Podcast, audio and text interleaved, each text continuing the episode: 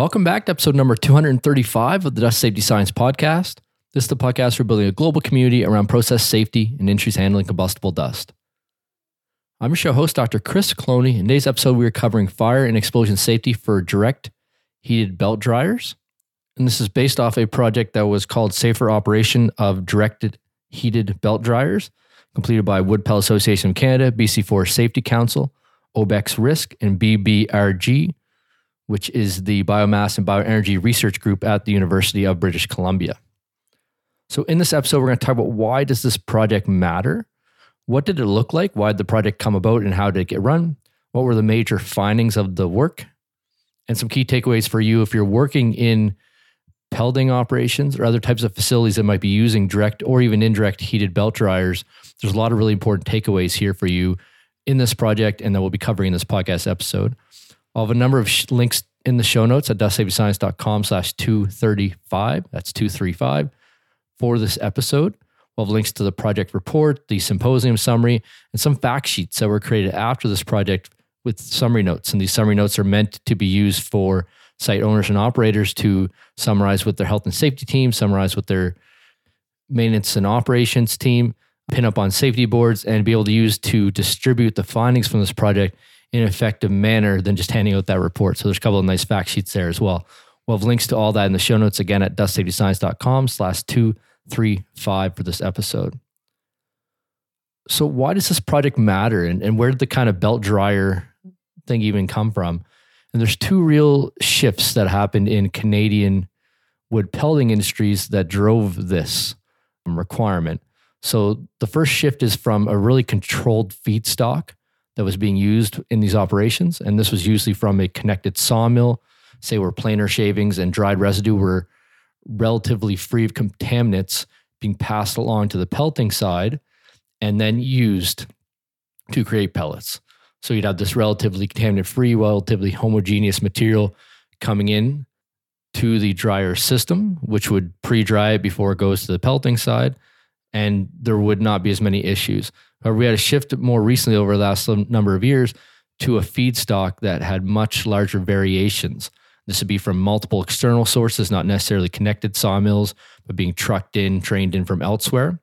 This could include bush grind, hog fiber, um, lots of contaminants like metals and screws and batteries and man made objects and lighters and more. And we'll talk a bit about those in this episode. And a move to having more this various different types of feedstock being included and being processed really caused issues in the drying process and can cause issues in the pelleting process as well. So that's sort of shift number one away from a very controlled feedstock in this industry to a feedstock that has a lot more variation. Then the second shift is from the use of rotary drum dryers that was commonly used in pellet mills, but the newest pellet plants, particularly in British Columbia, had been using belt dryers to potentially reduce emissions and reduce fire incidents as well. I'm going to read this from the report itself. It says, as direct heated belt dryers have become more common, the pellet industry has experienced several safety incidents over the past few years. The increase of fire incidents in direct heated belt dryers and incidents associated with the dryers prompted the Wood Pellet Association of Canada to organize a belt dryer safety symposium in collaboration with BC Forest Safety Council and media partner Canadian Biomass Magazine. So that's sort of the, the two shifts that happened that caused the emphasis on looking at these belt dryer systems along with a number of fire incidents and, and even some explosion incidents that happen in these type of systems that cause an emphasis to be put on them. So my thought here with sharing this on the podcast is one, if you're in, you know, Canadian wood pelleting industries, it's probably important to know.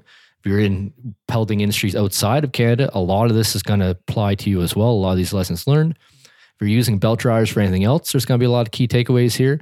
So I'm just hoping that's able to share the results more broadly of this excellent project with the community and hopefully facilitate some change out there. If you have any questions about the product materials, you can email myself, chris at dustsafetyscience.com. You can go to the project partners websites, Wood Pellet Association of Canada or BC Forest Safety Council, and get more information or ask them more questions about this project as well and understand how it applies to your, your operations. So, what did the actual project look like? So, I'm going to run through the process a bit. There's a belt dryer symposium that I already mentioned in November 2020 actually November 2020. Um, this was a virtual conference I was actually able to attend myself. And this was put on by Canadian Wood Pellet Association, BC Forest Safety Council, and Canadian Biomass Magazine. I Mentioned that before, but had a number of people in attendance. So I had the pellet mill owners and operators themselves, had various industry groups, had the belt dryer manufacturers, fire and explosion safety experts, WorkSafe BC, other industry and safety groups as well were in attendance, all talking about what was going on with these belt dryers and sharing very openly some of the challenges. And so the, that was a really key point here. This event was that they were openly sharing the fires and explosion issues that they had had, uh, talking about why they thought they happened, what open things they weren't sure, you know, what the causes might have been, what their open investigation status was like. It was a very, very well organized event, very open and candid sharing of feedback. And it's very productive because, again, it had the dryer manufacturers there in attendance that could also answer questions about these systems. They were really opening up and sharing things like challenges they were having with different feedstocks, what equipment they're using to uh, improve the contamination that's getting into the dryer systems, what problems they're having with that. And it really leaned into this motto that you hear quite a bit in British Columbia from these groups, which is we don't compete on safety. It's really excellent to see that. So, one of the things that came out of this symposium was an action item to create a belt dryer working group. This belt dryer working group was composed of 25 members with representatives from the Wood Pellet Association of Canada, BC Forest Safety Council, two dryer manufacturers, pellet producers, safety equipment suppliers, consultants, academics, and technology providers. And so this working group was formed and then eventually broke into four subgroups to cover in feed product quality and contamination control, dryer operations, safety systems and controls, and procedures and maintenance practices. And so those four subgroups then went away, worked on their projects, and brought all together in the end, which was the emphasis or starting process to create this project report that I'm going to be summarizing in the episode here today. I do want to just pause again to say thank you to the groups that contributed to this project BC Forest Safety Council, OBEX Risk, um, Kaylee Rayner Brown there, the Biomass and Bioenergy Research Group at UBC, and their media partners at Canadian Biomass Magazine. We've had many of these individuals on the podcast before and shared the excellent work that the group is doing out there in British Columbia. So, what were the major findings from this project? And they're really broken into three categories, and I'll go through each of them individually. But in summary, the, the first finding was controlling the inputs feedstock to the dryer is extremely important. Finding number two was that it was recommended to use indirect instead of direct heated dryer systems. And we'll talk about that quite a bit here in a moment. Uh, third finding was engineering safety controls and technology are likely still needed to address the residual risk, even if you're controlling the input feedstock. And certainly in the case of direct fire or direct heated dryers, but also in indirect heat dryers as well. And we'll talk about that a bit. So, finding number one, controlling the input feedstock to the dryer is extremely important. So, in terms of the process for these dryer systems, generally biomass arrives to the site. It's either stored in piles, could be open or closed storage. There's some sort of separation process, and we'll talk about this more in a moment. Very often, an infield, an infeed hammer mill or other size reduction equipment is used to improve efficiency in the dryer. Uh, this would then go into a bin with an infeed screw conveyor, which gets fed into the dryer. You do your heating process. And then after that, it would go through usually more size reduction and then to the pelting process as well. The scope of this project ended once the material left the dryer. So it's really from the in, in feed collection, separation process, any size reduction, going through into the dryer system as well, and a deep look into how this material is behaving inside the dryer. In terms of controlling the input feedstock, there were a number of samples that were collected from several plants and sent off to the University of British Columbia for their group there, the BR, BBRG, I think is their acronym. Yes, BBRG, to analyze these samples. And there's a bunch of really nice images of these in Appendix A in the report. They're broken broadly into a couple different groups, could be sawdust or planer shavings. And this type of input material is generally pretty homogenized, pretty consistent, not a lot of contamination. There was hog grind, so this is the material that's left over after debarking and scalping of oversized materials, say in a sawmill infeed. So there's a high content of bark, a high content of soil, could have many other contaminants um, in this hog grind material. There's bush grind. So this is forest residue that is chipped and in the logging area. It can have a high fraction of oversized materials, branches, bark pieces, chips, Um, could be from forestry operations directly or even response to wildfires. And this obviously is more important over the last number of years with a lot of wildfires in British Columbia. This is generally called fire kill bush grind. There's other materials like wood chips in general from lumber and logging operations, mixed pile materials. And then they have a nice picture of some example contaminants found in the samples that they sent off to University of British Columbia. This included, you know, rocks, screws, batteries, lighters, aluminum foil, sandpaper, um, lots of different contaminants that generally come in this inflamed material. And the whole purpose, the whole point is that needs to be taken out prior to size reduction and prior to getting into the dryer as well, because that's where they can cause fire issues in there. The report itself categorizes a number of different in-feed controls. The optimum combination of these controls is going to depend on what you're receiving, what type of dryer you have, how it's running. But it could include scalpers, density separators, rock drops, vibration screens, magnets, visual inspection. So these work in different ways, right? Scalpers, grizzly rolls, and disc screens generally remove large, oversized materials. Density separators would be used to remove heavy materials. Rock drops and vibration vibration schemes, again, screens, again, separate based on size. The magnets are there to remove any ferrous metal materials. And visual inspection screening is generally done sort of on the in-feed, in-feed storage side where you're able to um, bulk start to remove some of those larger pieces of material.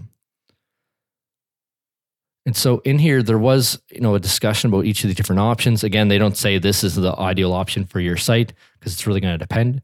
But they do have a call for action here for review of other industries to see if there's any equipment that could be adopted for this type of operation to in situ or in flow assess contaminations and even remove them while the material is flowing over. And there was sort of a call in this project, a recommendation to look at those type of options, see if anything can be adopted from other industries. So that's the first finding, really looking at the control of the input feedstock as being really important. Finding number two is the recommended to use indirect heated dryers instead of direct heated dryers. So an indirect heated dryer, from my understanding, would be one that's heating, say, a a heating material, a heating fluid rather, some oil or something like that. That's doing the heating in the dryer, and then the the dryer system is is heating the oil. Where direct is being directly heated by the burner itself. And so the challenge here is that the sparks that are created in the burner in the burner chamber get into the dryer, and this can cause a fire or explosion incident in that dryer. Basically, you inherently have ignition sources that can come into that system with direct heated dryers. There's several recommendations use of passive spark capturing and elimination technology, things like grates, changing flow directions, zigzagging patterns, things that can be added to try to reduce the heat of a spark, to try to cool the spark before it makes it into the dryer. Increasing the length of the burner outfeed channel, installing dryer deluge systems, belt alignment control, and avoiding plugging in the screws so you don't have the material plug and then you have a heat source that's coming in there. Those are all things that were talked about in this section of the report on the recommendation to use indirect instead of direct heated dryers. So then moving into finding number three, this is really around engineered safety controls. And the thought process here is that if you have a direct heated dryer, then you're always going to have inherent ignition sources. But even if you have indirect heated belt dryer, you're going to need to also account for the possibility of ignition sources. There's a real chance of you know, smoldering masses being carried into the dryer from the infeed system, from the hammer mills that are used upstream. There's chance of smoldering or smoking starting in the dryer. There's isolation needed. You know, if you have a fire and explosion event from upstream or downstream, that can propagate into the dryer. Varying compositions of material can cause smoldering, those sorts of things as well. These are all discussed in a bow tie analysis that was complete on these hazards. This is above the scope of or beyond the scope of this podcast episode, but is referenced in the report. And we did talk a bit about this way back in episode 184 of the podcast with Kaylee Rayner Brown. We talked about bow tie analysis, inherently safer design in Canadian wood pellet mills. I don't think we covered this bow tie specifically, but you can get some background there. And if you look at the report, you can get the information on the bow tie analysis that was done for this project as well. So those are the three main findings. One is control of the infeed is really important. Two is the recommendation to use a indirect instead of direct heat dryer if possible. Then number three is even in the case of direct or indirect dryers, heated dryers, you also need engineering safety controls and technologies to address the residual risk. There's a number of other comments and considerations that were mentioned in the report that I want to bring up here. Um, I picked out five of them. The first is that housekeeping is required to remove dust in the surrounding areas these dryer systems on their own right? Well i guess i forgot to mention one source of ignition. Um, they're dryers so you're meant to heat the material.